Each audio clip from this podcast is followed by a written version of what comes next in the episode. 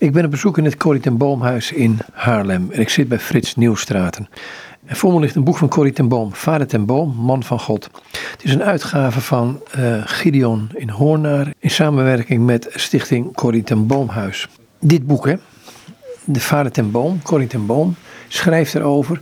Ze heeft een enorm respect voor haar vader, dat blijkt uit het hele boek. Krijg je van een dochter die zoveel van haar vader houdt, krijg je dan een goed beeld van Vader ten Boom?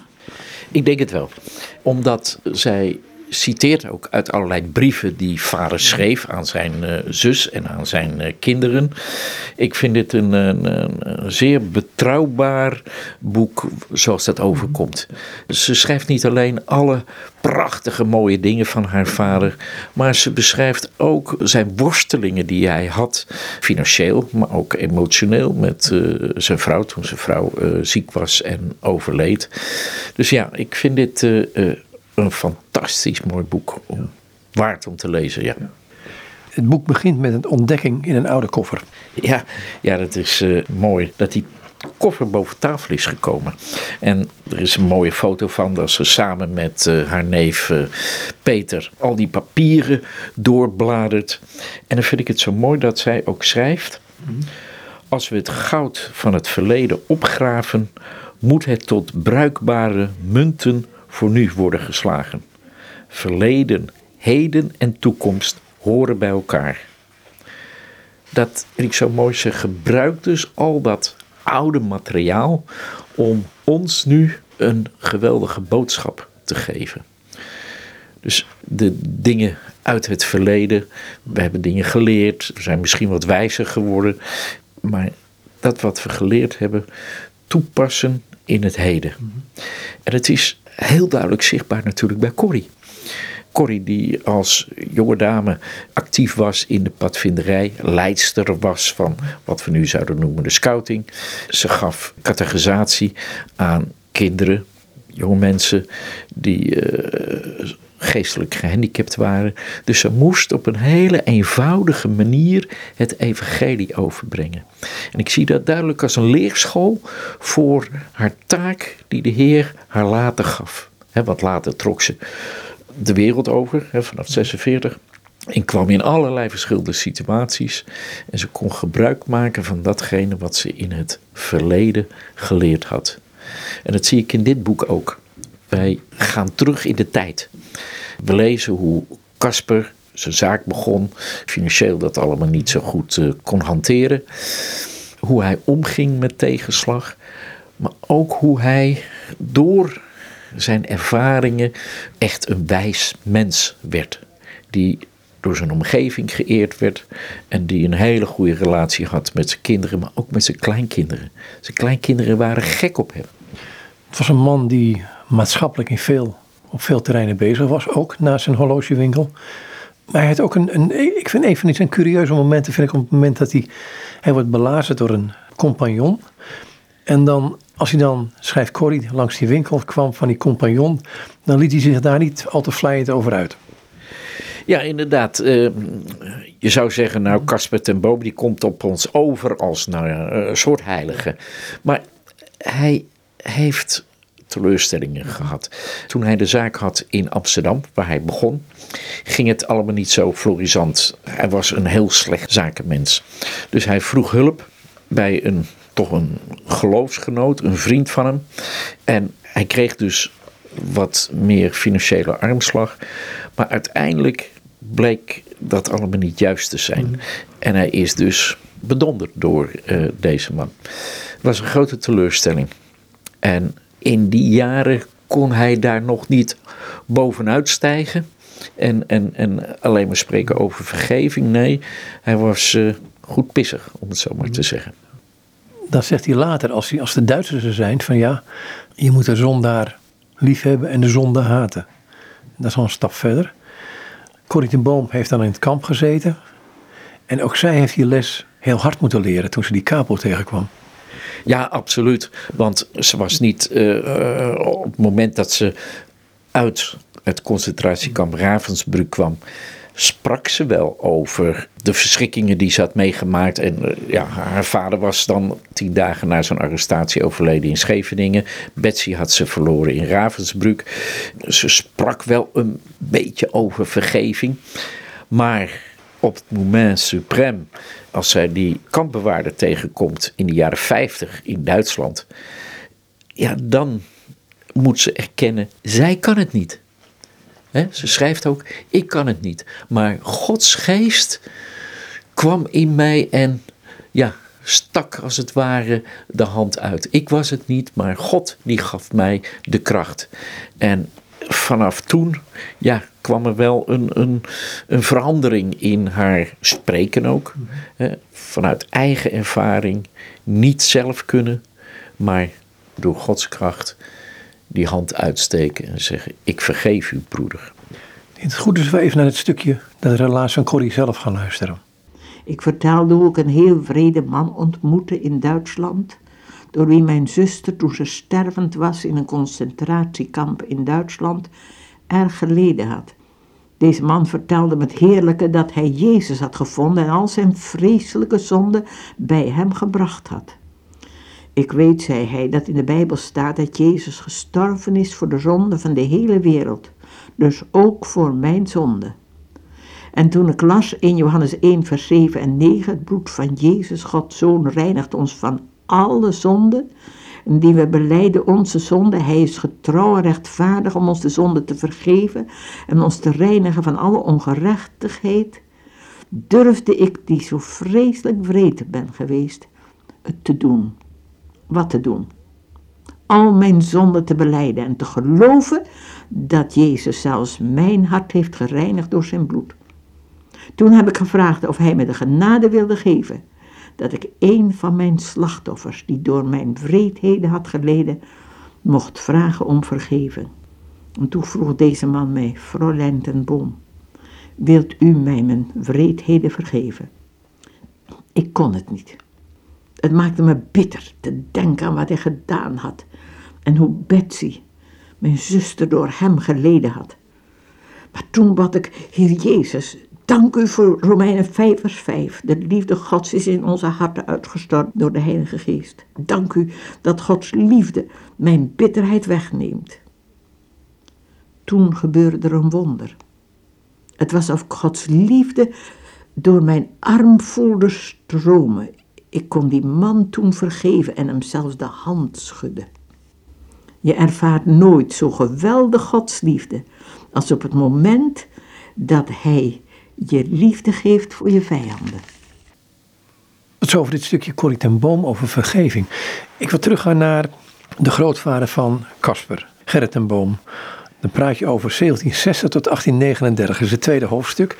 Um, en daar schrijft hij een hele interessante brief over. Die vonden ze ook in de koffer. Een notitieboekje waarin de vader dus over zijn opa Gerrit had geschreven. Uh, misschien kunnen we daar een stukje uit lezen, um, gewoon om een beeld te krijgen. Daar gaat het hoofdstuk over, Gerrit en Boom. Je moet ook iets over hem vertellen hoor, dat is ook goed. Doe ik het anders, wacht maar even. Hey, hoofdstuk tot zover Corrie ten Boom. Um, het boekje gaat helemaal terug naar een grootvader van Caspar ten Boom, Gerrit ten Boom. Dat is eind 18e, begin 19e eeuw. En het is een geloofsverhaal eigenlijk wat hij opschrijft. Ja, Gerrit, uh, hij was uh, hovenier van een groot landhuis in uh, Heemstede. En hij kon het goed vinden met de baas, met de eigenaar van het uh, landgoed. Hij had een dochter en die was uh, soms uh, erg vervelend. En die speelde dan in de mooie perkjes die hij net had aangelegd. En hij heeft er een keertje, toen ze dat gedaan had, een, een klap in het gezicht gegeven. Dat heeft dat meisje nooit, nooit mm-hmm. hem vergeven. Dus toen haar vader, de eigenaar van het landgoed, overleed, werd zij de baas. En het eerste wat ze deed, Gerrit ten Boom ontslaan. En Gerrit trok toen naar Haarlem toe en werd uh, stalhouder. Rijtuigen uh, verhuren en paarden. Maar ja, het was natuurlijk wel een grote teleurstelling, want dat hovenierschap, ja, dat deed hij met ontzettend veel plezier. En vanwege een gebeurtenis jaren daarvoor werd hij door een rancuneuze vrouw ontslagen. Casper die uh, grijpt terug naar zijn opa. Hij was zeer gesteld op zijn vader, Willem ten Boom, die hier in 1837 de horlogerie was begonnen. Maar zijn opa die had ook diepe indruk op hem gemaakt. Zo schreef Casper zelf over zijn opa. Hun leven was eenvoudig. Zij werkten en baden. Zij dienden God in hun werkplaats, in het gezin en in de kerk. Hun huizen, evenals het mijne achter de werkplaats, waren kleine kringen waar Gods licht kon schijnen. Ze zijn de pen waarvan ik de kleine punt ben die over het papier gaat. Eén hand houdt ons helemaal vast. Het is de hand van de ene die David bedoelde toen hij schreef: Met de goede tierenheid des Heren is van eeuwigheid tot eeuwigheid over weer een vrezen en zijn gerechtigheid over kindskinderen. Over hen die zijn verbond onderhouden en aan zijn bevelen denken om die te doen. Dat vinden we in Psalm 103. Kasper schrijft dan verder: Hoe dankbaar ben ik voor mijn dappere, gelovige opa Gerrit ten Boom, die leefde in de tijd van Napoleon. Hij was diaken van de kerk en een man van gebed, die leed onder de geestelijke kilheid in de kerk. De predikant verkondigde zulke liberale gedachten dat het de mensen de haren te bergen deed reizen. En dan, ja, dat vind ik een prachtig mooi verhaal. Op een dag moest opa Gerrit de predikant naar Haarlem rijden, naar de kerkdienst in Heemstede. Opa had die morgen in de kerk grote moeite gehad met de liberale boodschap. Dat was erg genoeg. Maar toen de predikant plotseling waarderende woorden over Napoleon zei, was grootvader erg ontdaan. Terwijl zij langs de oude buitenplaatsen en parken aan weerskanten van de straatweg reden, maakte opa van de lange rit gebruik. Bij het ritme van de paardenhoeven vertelde hij de predikant hoe hij dacht over diens ontrouw tegenover de Bijbel en de prins van Oranje. Hij wees de predikant op de zware verantwoordelijkheid die hij op zich nam door zijn eigen filosofieën boven het woord van God te plaatsen. Het moet indruk hebben gemaakt op de predikant. Want toen zij in Haarlem waren aangekomen en hij uitstapte, zei hij: Wel Gerrit, aanstaande zondag zal ik het beter doen. Als God u de tijd geeft om dat te doen, was opa's antwoord. De predikant stierf voor die volgende zondag. En dan zegt Corrie ten Boom, de Bijbel was het meest gelezen boek in het huis van mijn overgrootvader Gerrit. En dan wil ik doorgaan naar Willem ten Boom, zijn zoon, de vader van Casper. Wat was dat voor een figuur? Ja, Willem was uh, uh, 12 jaar toen het uh, gezin dat mooie landgoed Brondstede verliet en zich in, ha in Haarlem vestigde. Hij was eigenlijk wel blij dat hij daar weg was, want hij was niet een, een goede tuinman. Zijn vader, Gerrit, was een sterke, stevige vent. En hij was toch een beetje een schriel ventje en schel. Hij was wel al op jonge leeftijd een gelovige jongeman. Toen hij 18 was, begon hij een horlogeriezaakje in de Bartioorstraat, waar nog steeds het Corrie Boomhuis gevestigd is. En daar begon hij met 100 gulden zijn winkeltje. Nou, dat ging hem aardig af. Hij was eerst leerling in een horlogemakerszaak. Dus op zijn achttiende is hij begonnen met zijn uh, eigen nering. Hij had uh, al vanaf zijn twaalfde leren lezen en schrijven en rekenen. Nou, dat was in die tijd toch al vrij bijzonder. Hij was uh, een ijverige jongeman, zou je kunnen zeggen. Maar goed, zij, zij hebben natuurlijk met tegenslagen te maken. Uh, verliezen kinderen ook. Uh, maar hij kreeg ook op een gegeven moment een, een, een visie op Israël. Ja, als je kijkt naar zijn huwelijk, was dat had een hele lieve vrouw, getrouwde. Ze kregen dertien kinderen, waarvan er acht al op zeer jonge leeftijd stierven. In die tijd heerste veel de tuberculose. En uh, een paar jaar later trouwde hij met Elisabeth Bell. En dat is dan de moeder van Casper. Willem die kerkte bij de Nederlands Hervormde Kerk, de grote kerk hier in Haarlem. En daar uh, was een predikant, dominee Wildeboer. En die sprak over Israël. En dat greep Willem heel sterk aan. En hij werd een, een fan, zou je kunnen zeggen, van het Joodse volk. Hij begon gebedsdiensten in 1844 al met bidden voor de vrede van Jeruzalem. En in, in die tijd had je, kreeg je ook het revij eh, wat opkwam. Zo kwam hij in contact met Isaac da Costa, die vaak ook sprak in, in heemsteden. En die werden vrienden van elkaar. Willem werd zeer geïnspireerd door de preken van Isaac da Costa. Een Portugese Jood die tot het christendom bekeerd was. Je zegt er zijn in 1844 begonnen hij al met bidstonden voor Israël.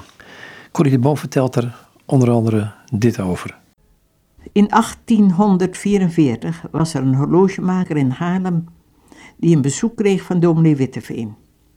Ze spraken samen over de nood van Jeruzalem en besloten beide in hun omgeving een wekelijkse bidstond te beginnen, waar christenen konden bidden voor de vrede van Jeruzalem en de zegen voor de Joden.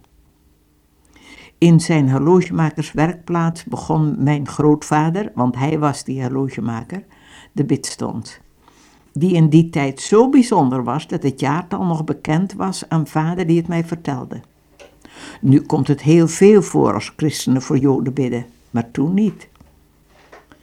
Honderd jaar later, in datzelfde huis, werden grootvaders zoon, vier kleinkinderen en een kleinzoon gearresteerd, omdat zij Joden gered hadden. Vier van ons stierven in de gevangenis.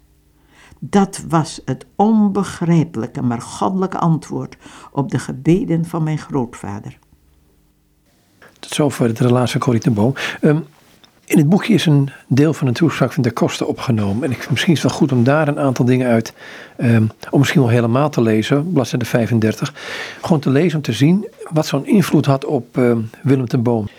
Isaac da Costa, die uh, midden jaren van de 19e eeuw uh, zeer uh, veel toespraken hield. Op een van die toespraken zei hij: Broeders, ik zie dat u zich allen verheugt over de zegen van de christelijke gemeenschap. En toch ben ik hier gekomen ten einde om tranen te vragen. Tranen en gebeden. Ja, ik zelf moet wenen in uw midden. Want er is één volk dat in deze grote internationale groep niet vertegenwoordigd is. Hij sprak dit 1851 op een uh, wereldcongres. Het is Gods eigen beminde volk Israël. Laten wij niet vergeten dat onze heiland, de Heer Jezus Christus, die nu voor ons bidt voor Gods troon, als Jood werd geboren in een Joods gezin, behoorde tot het volk Israël. Het is waar dat Israël Gods doel niet bereikte en voor een tijd terzijde geschoven en verspreid werd onder de volken. Maar de dag zal komen dat de koning der Joden een heilige vergadering bijeen zal roepen in Jeruzalem. Dit is geen menselijke verbeelding, maar Gods woord zelf zegt het door het getuigenis van een andere Jood, de apostel Paulus.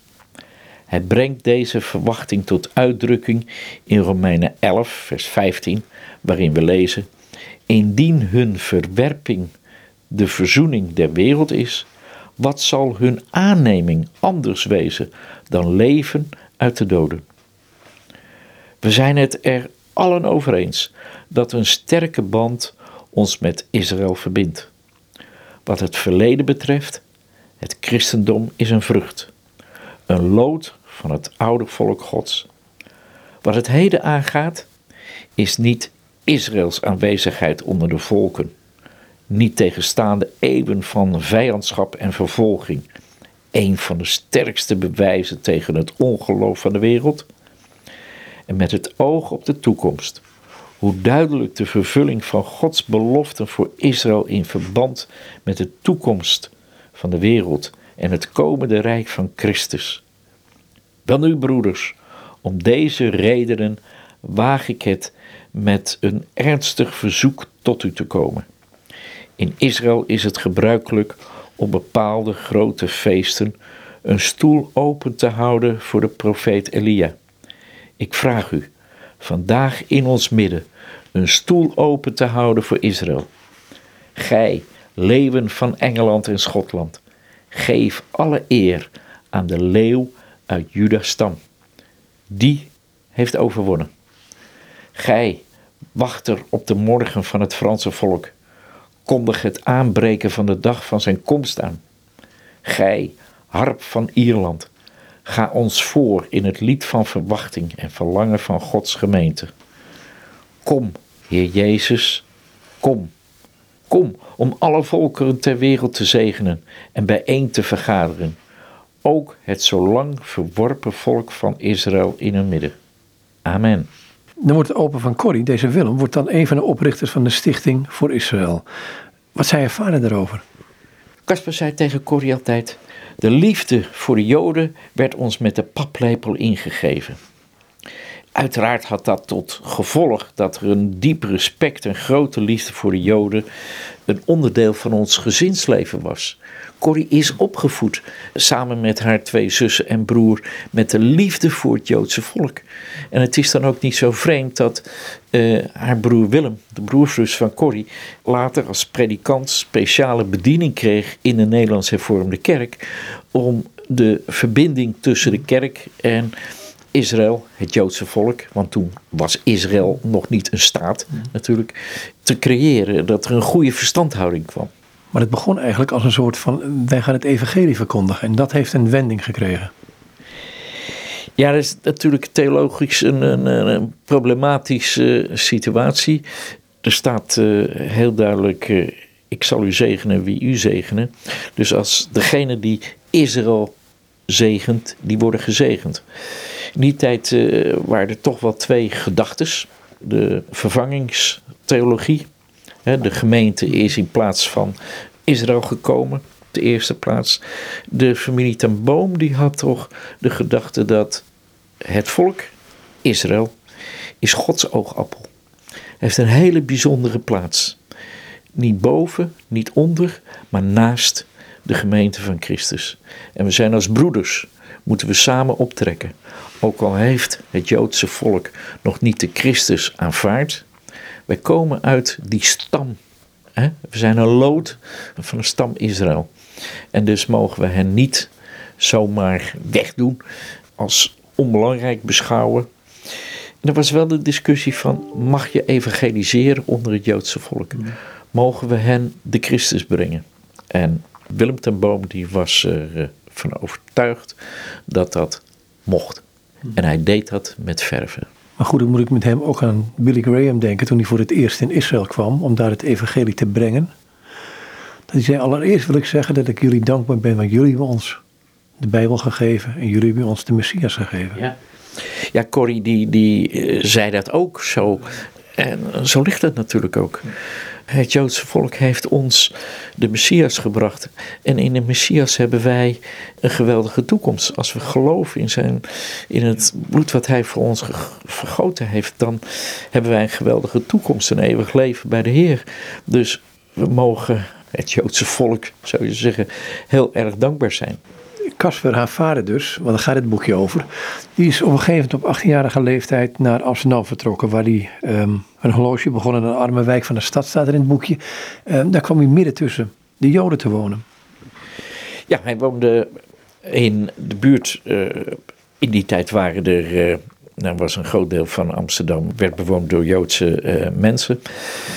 Hij raakte zeer bevriend met de Joodse mensen, vierde met hen ook de Joodse feestdagen, de opening van de Shabbat. Ja, dat gaf hem veel voldoening. Ja, hij kon zijn liefde voor het Joodse volk, waarmee hij was opgevoed, uh, daar ook tentoonspreiden. Hij werd klokkenmaker en niet, geen onverdienstelijke. Nee, op 18-jarige leeftijd ging hij dus naar Amsterdam om daar zijn eigen klokkenzaak te hebben. Daar kreeg hij soms hele beroemde klokken te repareren. En dan zei hij: Het is heel raar om daar geld voor te vragen. Eigenlijk zou ik geld moeten geven, want het is een voorrecht om zo'n mooie, dure klok te kunnen restaureren. Nou, daarin zien we dat hij absoluut niet een zakenman was. En ja, dus zakelijk ging het helemaal niet goed uh, met hem in Amsterdam. Hoe kon hij dan toch overeind blijven? Caspar had hulp nodig. Regelmatig kreeg hij van zijn vader wat geld toegeschoven. Het werd allemaal keurig bijgehouden door eh, Willem en, eh, en zijn vrouw. Dus de moeder en vader van, van Casper.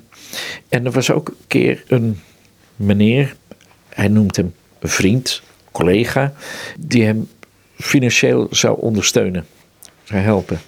Maar het ging helemaal mis. En nou, toen werd Casper daar. Ah, we begrijpen dat hij zeer teleurgesteld was. En kon hem op dat moment ook moeilijk vergeven dat iemand waarin hij zoveel vertrouwen had, hem toch in de steek liet. En iedere keer als hij uh, langs de zaak van die gewezen vriend liep, ja, kreeg hij toch wel een, een, een brok in de keel. En, en kwamen er uh, wat minder uh, aardige gedachten bij hem boven. Later zien we dat hij zichzelf dat toch kwalijk neemt. En dat hij zijn vriend op dat moment niet kon vergeven voor uh, het leed wat, wat hem was aangedaan. Je zei hij is niet zo, was niet zo zakelijk ingesteld. Um, ik weet dat Corrie op een gegeven moment de boekhouding deed. En op een gegeven moment erachter kwam, moest ze binnen afzienbare tijd uh, een behoorlijk bedrag naar de bank terugbetalen. Anders kon het wel eens verkeerd lopen.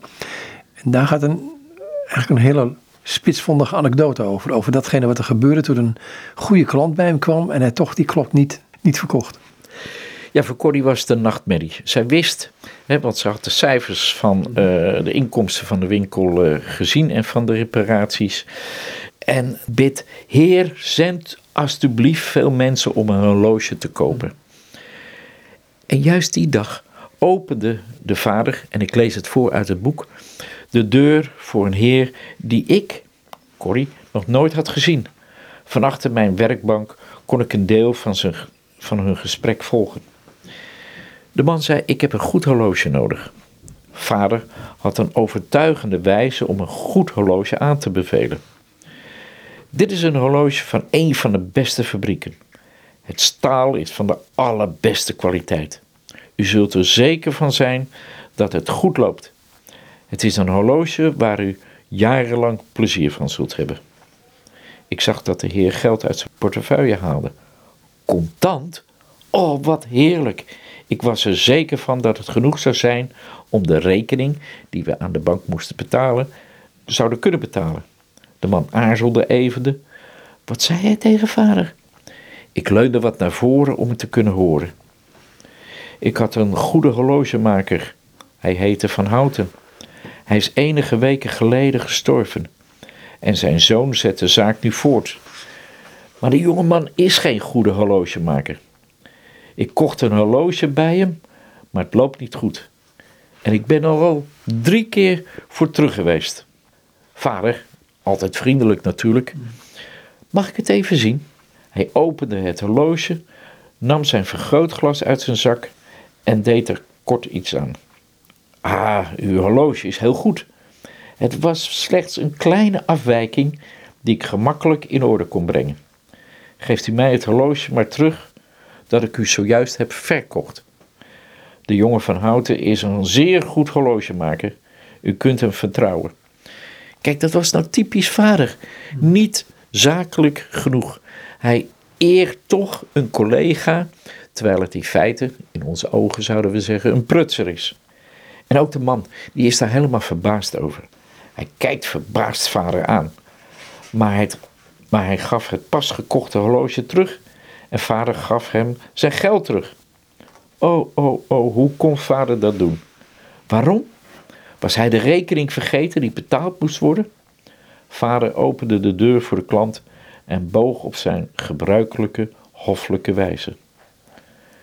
Ik vroeg hem ongeduldig: Vader, waarom hebt u dat gedaan? Luister eens, kind. Je weet dat ik het evangelie heb gebracht bij de begrafenis van mijn collega Van Houten.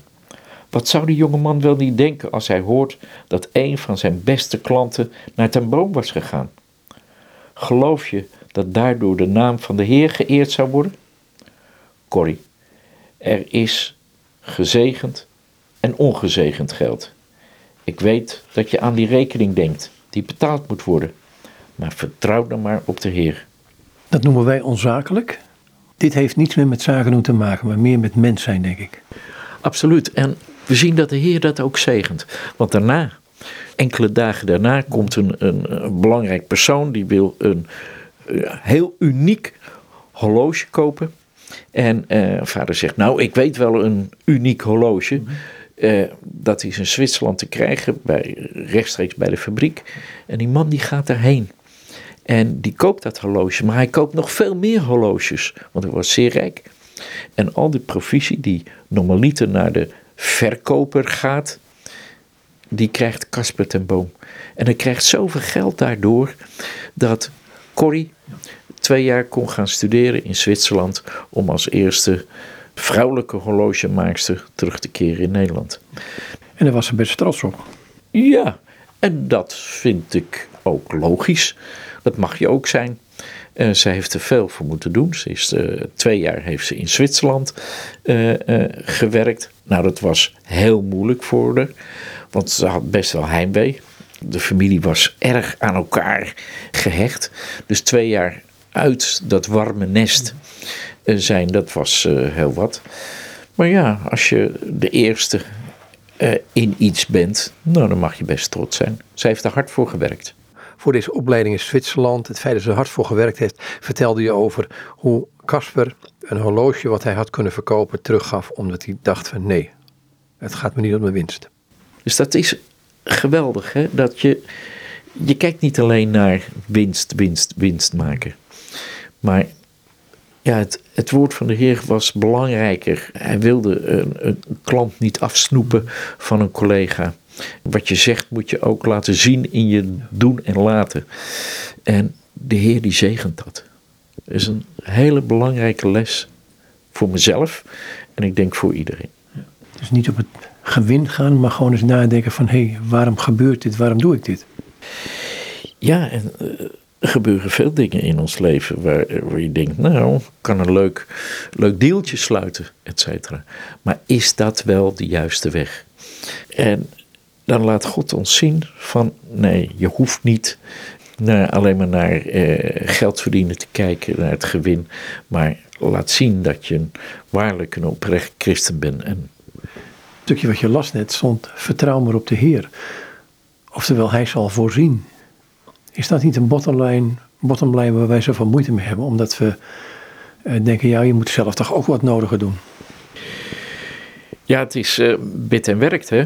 En um, we kunnen wel zeggen, nou, de Heer die zal wel voorzien in alle nood. Mhm. Maar uh, je moet ook zelf de handen uit de mouwen steken. Ik zou als voorbeeld onze situatie van het uh, Korte Boomhuis nemen. We zijn nu zoveel maanden dicht. En ook in 2020 waren we dicht. We hebben dus minder inkomsten en veel minder inkomsten. We zitten op zwart zaad zou je kunnen zeggen.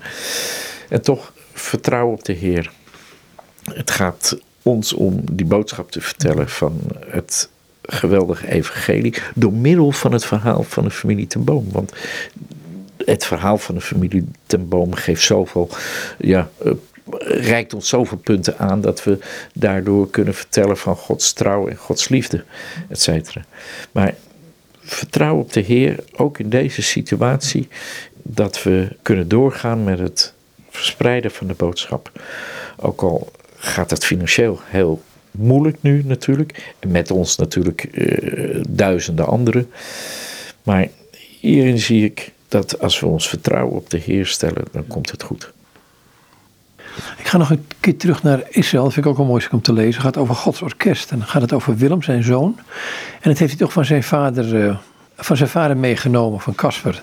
Ja, Willem uh, was uh, net als zijn vader Casper en opa Willem, waarnaar hij vernoemd is, had een grote liefde voor Israël.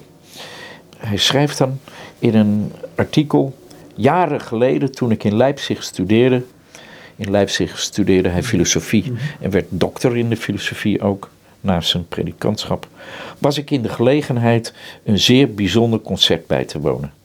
200 koperen ensembles waren bijeengekomen uit alle delen van het land.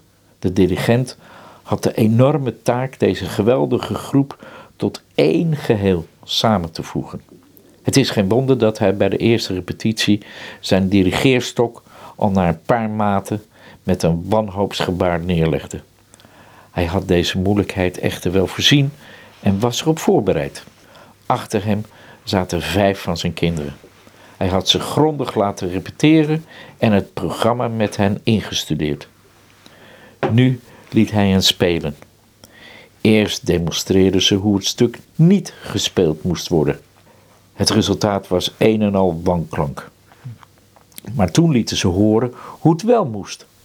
Onmiddellijk namen de andere ensembles het over en er kwam orde in de chaos. U zult deze illustratie wel begrijpen. Israël ontving de lessen uit de eerste hand en werd er dan toe geroepen een demonstratie voor de volkeren van de wereld te geven. Door de hele geschiedenis heen bereidde God Israël erop voor aan de wereld te tonen hoe een volk met God moest wandelen. Eens zal Israël het instrument zijn om de hele wereld te leren hoe de schepper moet worden aanbeden en geprezen. Dit is Willem, zijn zoon, dat heeft hij in Leipzig. Maar in Leipzig schreef hij ook dat hij al toen al verwachtte, um, en Hitler zat nog in de gevangenis, dat er zware pogroms zouden plaatsvinden. Dus hij zag dat komen. Misschien kun je het ook lezen, want het is een heel klein stukje maar uit een proefschrift van hem. Daar schrijft hij um, wat hij toen daar al zag gebeuren. Ja, Willem uh, die studeerde in Leipzig filosofie en zijn eindscriptie uh, ging over het opkomende antisemitisme in Duitsland en Frankrijk. En in een brief aan Antine, zijn vrouw, schrijft hij: Ik verwacht dat er over een paar jaar zwaardere pogroms zullen plaatsvinden dan er ooit zijn geweest. Talloze Joden uit het oosten zullen over de grens komen om een toevluchtsoord in ons land te zoeken. Wij moeten voor deze situatie onze voorbereidingen treffen. Nou, dat is ook daadwerkelijk gebeurd. Want in 1936 komen al de eerste vluchtelingen uit Duitsland en vinden onderdak bij Willem en Tine in Hilversum. Ze wonen op dat moment in Hilversum. Hebben een heel groot huis, een soort verzorgingshuis. En, en daar vangen ze de mensen op uit, uh, uit Duitsland. Dus ze had een hele vooruitziende blik. we zien het ook in uh, eh, 1928 is hij afgestudeerd in, uh, in Leipzig. En zijn proefschrift ging over het opkomend antisemitisme in Duitsland en in Frankrijk. En het is wel verbazendwekkend. En ik zeg vaak, toen Willem dit proefschrift schreef, was Hitler in de gevangenis en schreef het boek Mein Kampf. De jaartallen kloppen niet precies helemaal, maar je kunt je voorstellen, in die sfeer is Willem daar in Leipzig. En ziet al hoe de sfeer in het land verandert. En dan schrijft hij aan Tine: Ik verwacht dat er over een paar jaar zwaardere pogroms zullen plaatsvinden. Zwaarder dan er ooit zijn geweest. En talloze Joden uit het oosten zullen over de grens komen om een toevluchtsoord in ons land te zoeken. En we moeten voor deze situatie onze voorbereidingen treffen. En dat heeft hij ook daadwerkelijk gedaan. Hij uh, had een groot uh, huis, een soort verzorgingshuis. Theodosium heette dat in uh, Hilversum. En in 1936 komen al de eerste vluchtelingen uit Duitsland hier hun heil zoeken. Niet wetende dat in 1940 de nazi's ook daadwerkelijk Nederland binnenvallen en er verschrikkelijke dingen gebeuren. Dat proefschrift van Willem, Leipzig, daar heeft hij met zijn vader over gesproken geheid met Casper. Um, die heeft later hier in de Barteljorenstraat, op het moment dat hij het verzet, de Joden in gedrang kwamen, heeft zijn huis opengezet. Hoe ging dat? Want dat heeft een aanloop. Ja, toen 10 mei Nazi-Duitsland Nederland binnenviel, nou, dat was echt een afschuwelijk moment voor de, voor de familie. En al heel snel zei Casper, toen de nazi's de gele ster invoeren voor de Joodse mensen ik ga ook zo'n ster halen. Want als we dat allemaal doen, dan kunnen ze toch weer geen onderscheid maken. Nou ja, uiteraard kreeg uh, vader Casper die ster niet. Daar was hij wel uh, teleurgesteld over. Maar al heel rap kwamen er uh, mensen die om hulp vroegen. Joodse mensen en andere mensen die in het nauw gedreven werden door Nazi-Duitsland. Zij gingen eerst mensen hier even opvangen voor een paar uur om dan door te sturen naar boeren in de omgeving. Gingen ook veel mensen naar Friesland toe.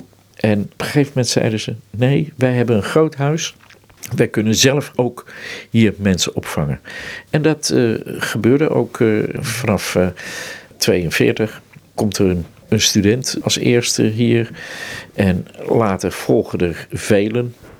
In juni 43 wordt er speciaal een schouwplaats gebouwd hier. Zodat als er ja, alarm zou zijn als het mis zou gaan, dat degene die hier een schouwplaats hadden gezocht, daadwerkelijk een schouwplaats uh, kregen. En dat zien we dan ook gebeuren op 28 eh, februari 44. Overval. Op dat moment zijn er vier Joodse onderduikers en twee mensen uit het verzet hier aanwezig. Die zien kans om nog snel die schouwplaats in te duiken, luikdicht. En nou ja, daar verblijven ze dan uh, 48 uur voordat ze bevrijd worden. Dan begint het boek met een relaas van zijn, een van zijn kleinkinderen, Peter. En het is misschien wel goed om daarmee niet helemaal te eindigen, maar Casper en zijn vrouw, zijn vrouw was al overleden, waren gek op hun kleinkinderen. Ja, Casper is uh, en, en eh, zijn vrouw uh, Cornelia, die in 1921 overleed, gek op hun kleinkinderen. En ik vind het zo mooi, er is een prachtig mooi voorbeeld. Op Koningsdag is er altijd een feest in Haarlem ik denk natuurlijk in iedere stad. Maar in Haarlem was er dan op de grote markt een groot podium waar de, de belangrijke mensen en de burgemeester zaten, et cetera. Op een gegeven moment is Koningsdag. Casper die wordt opgehaald met een, uh, met een koets. En langs de kant stonden honderden schoolkinderen natuurlijk te juichen en te, te zwaaien, et cetera. En op een gegeven moment hoort Casper roepen: Opa, opa, opa. En dan ziet hij tussen al die schoolkinderen ziet hij zijn kleinzoon Peter. En hij wenkt die jongen. En nou, Peter natuurlijk hartstikke trots. Want die mag naast hem in het rijtuig zitten. En dan lees ik eventjes voor. Toen ze op de markt kwamen, nam vader Peter bij zijn hand, liep naar het podium en beklom het over de prachtige loper. De kleine Peter wist dat hij zelf nooit die geweldige plaats had kunnen bereiken. Maar nu hield hij de hand van zijn opa stevig vast. En de agenten gingen eerbiedig opzij voor de voorname oude heer en zijn kleinzoon. Peter herinnert zich deze gebeurtenis als een voorbeeld van wat God voor zijn kinderen doet. Wij zelf hebben geen recht op een overwinnend, vrij leven of op het eeuwige leven in de hemelse heerlijkheid. Maar God heeft zich in zijn Zoon Jezus Christus neergebogen. Hij heeft onze hand genomen en is voor ons de weg geworden om een plaats te bereiken die we zelf nooit hadden kunnen bereiken. Ik vind dit een prachtig mooi voorbeeld van Peter beseft dat hij als jongetje had nooit natuurlijk die mooie ereplaats kunnen krijgen op dat podium. Maar omdat hij de hand vasthield van zijn opa, die dat wel toebedeeld kreeg. En hij besefte van, wij, wij zijn niet belangrijk. Het is de Heer Jezus die ons aan de hand meevoert naar God en ons daar voorstelt en zegt: Kijk, deze jongeman, ik pleit voor hem. Wilt u hem aannemen in uw majesteit. Dan wil ik naar het begin van het boek gaan, want dan komt diezelfde Peter weer aan het woord. Um, stukje Corrie, stukje Peter.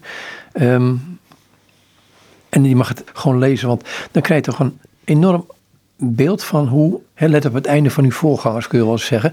Dit is een stuk waar je, waar je een beeld krijgt van hoe die man uiteindelijk in al zijn wijsheid geworden is. Ja, na de overval op die uh, maandagmiddag werden ze s'avonds allemaal afgevoerd naar het politiebureau. Dat was uh, vlakbij uh, de Bartheljoorstraat. Dus na de nadat de nazi's, de Sicherheidsdienst, het huis hadden overgenomen, werden wij met 30 mensen afgevoerd naar het politiebureau. De volgende dag werden Casper en zijn twee dochters afgevoerd naar de gevangenis in Scheveningen. Ja, je zou kunnen zeggen, het is een laatste afscheid.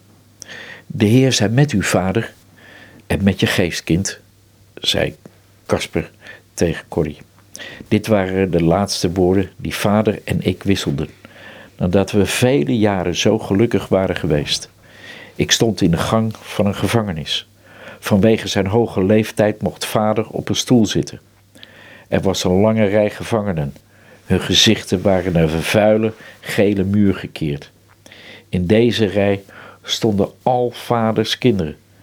Drie dochters, een zoon en Peter, een van zijn kleinzonen. En Peter beschreef het zo. De uren kropen langzaam voorbij, terwijl we daar voor die gele stenen muur stonden. Mijn hart was vol vragen. Ik dacht voortdurend aan de psalm die opa de avond ervoor had gelezen. Na onze gevangenneming waren we naar het politiebureau in Haarlem gebracht. In de cel daar, met dertig andere gevangenen die om hen heen op de grond zaten en ook lagen, had opa zijn Bijbel genomen en Psalm 91 gelezen. Hoe vol vrede waren die woorden met onze angstige harten. Want in Psalm 91 lezen we: Wie in de schuilplaats des Allerhoogsten is gezeten, zal vernachten in de schaduw des Almachtigen. Ik zeg tot de Heere, mijn toevlucht en mijn vesting, mijn God, op wie ik vertrouw. Maar nu, staand in de gevangenis in Scheveningen, was mijn hart vol twijfel. Al vallen er duizend aan uw zijde, had opa gelezen, en tienduizenden aan uw rechterhand, tot u zal het niet genaken. Maar we waren wel getroffen. Waar was het engelenleger waar wij zo vaak om gebeden hadden? Was God ons vergeten? Toen keek ik naar opa, die in de hoek zat. Er lag zo'n vredige uitdrukking op zijn bleke gezicht dat ik me erover verbaasde. Hij werd werkelijk beschermd. God had een muur om hem heen gebouwd. En plotseling wist ik het. De eeuwige armen zijn om ons allemaal. En God vergist zich niet. Hij heeft de leiding. En eindelijk brachten ze mij naar mijn cel. Toen ik langs opa liep, stond ik even stil, bukte me en kuste hem goedendag. Hij keek me aan en zei: Mijn jongen, zijn wij niet een bevoorrecht geslacht? Dat waren zijn laatste woorden tegen mij. En nu, als ik aan dit alles terugdenk, na meer dan dertig jaar, heb ik duizendmaal meer reden om te zeggen: Ja, opa, wij zijn een bevoorrecht geslacht. En dan gaat Corrie verder. Misschien kun je dat ook lezen. Ja, toen ze daar eh, waren, mocht niemand natuurlijk spreken. De cadans van de voetstappen van de zwaar bewapende soldaten en af en toe een gebrul van een commando. Het waren de enige geluiden die ik hoorde. In de verte hoorde ik een gevangene plotseling met zijn vuisten op de deur van zijn cel bonken en schreeuwen: Laat me eruit, doe de deur open. De gang rook muf, net als een kelder die niet voldoende gelucht werd. De Heere zijn met u, vader. De gedachte kwam in mij op. Zal ik proberen hem te vragen mij nog gauw te zegenen? Nee, dat was niet nodig. Ik heb zijn zegen ontvangen gedurende al die jaren dat we bij elkaar waren. Ik voelde een por in mijn rug. Schiet op, vlug, vlug, zei de bewaker, terwijl hij me naar mijn cel duwde. Dit was de laatste keer dat ik vader zag. Op dat ogenblik brak er iets in mij. En het heeft lang geduurd voordat het heelde. Bij Corrie heeft het heel lang geduurd. Um, voordat ze zelfs een ander kon vergeven. eh, dat verhaal met de capo. Als ik dit zo lees en dit zo hoor, dan, dan komt me een andere gedachte op. We hebben een heleboel laten liggen in het boekje over Vader ten Boom. Uh, dat is het verhaal van die eik. Um, en dan moet ik denken aan een interview dat ik laatst met iemand had die zei van ja, het leven is langzaam, want alles wat waardevol is, ook in de natuur, groeit heel langzaam. Dan gaat een zaadje naar grond en het duurt jaren voordat er een boom staat. Is dit wat, wat net beschreven werd ook niet het gevolg van een, een zaadje wat gezaaid is al, in, misschien wel in zijn voorgeslacht al, wat heel langzaam gegroeid is tot de kasper die hij geworden is op dit moment waar het in wezen op aankwam. En die psalm 91. Ja, Kasper is in 1859 geboren. En dit, deze geschiedenis speelt zich af meer dan 80 jaar later. Hij heeft natuurlijk zoveel meegemaakt in zijn leven. Als jongeman was hij vol ambities. Is hij teleurgesteld uh, op zakelijk gebied? Heeft hij veel verdriet gehad van het overlijden van zijn vrouw? Maar hij bleef krachtig, standvastig en vol vertrouwen in God. En ik denk inderdaad dat hij en dat we door het lezen van dit boek dat leren dat er een, een weg is die een mens moet gaan om te komen tot de conclusie: ja, bij de Heer is een schuilplaats. Wie in de schuilplaats van de Allerhoogste is gezeten, zal vernachten in de armen van de Almachtige. En dat is een, een, een, ja, iets wat je kunt zeggen als je veel ervaren hebt en, en, en, veel verdriet ook hebt gehad, maar ook hoogtepunten in zijn leven. Want hij heeft genoten van zijn kinderen en van zijn kleinkinderen. Maar dit was het moment. Die zei van, nou, dank u wel, Heer, voor alles wat u gedaan hebt. En ik voel me in uw armen geborgen. Ook in het boek staat dan dat de Bijbel een enorme prominente plaats innam. Dus het vertrouwen op God. Want je kunt soms de neiging hebben eerst naar omstandigheden te kijken en dan pas op God. Tenminste, is mij niet vreemd, laat ik het zo zeggen. Uh, ook bij hem was het zo en hij wist toch op de andere manier steeds die blik op God te richten.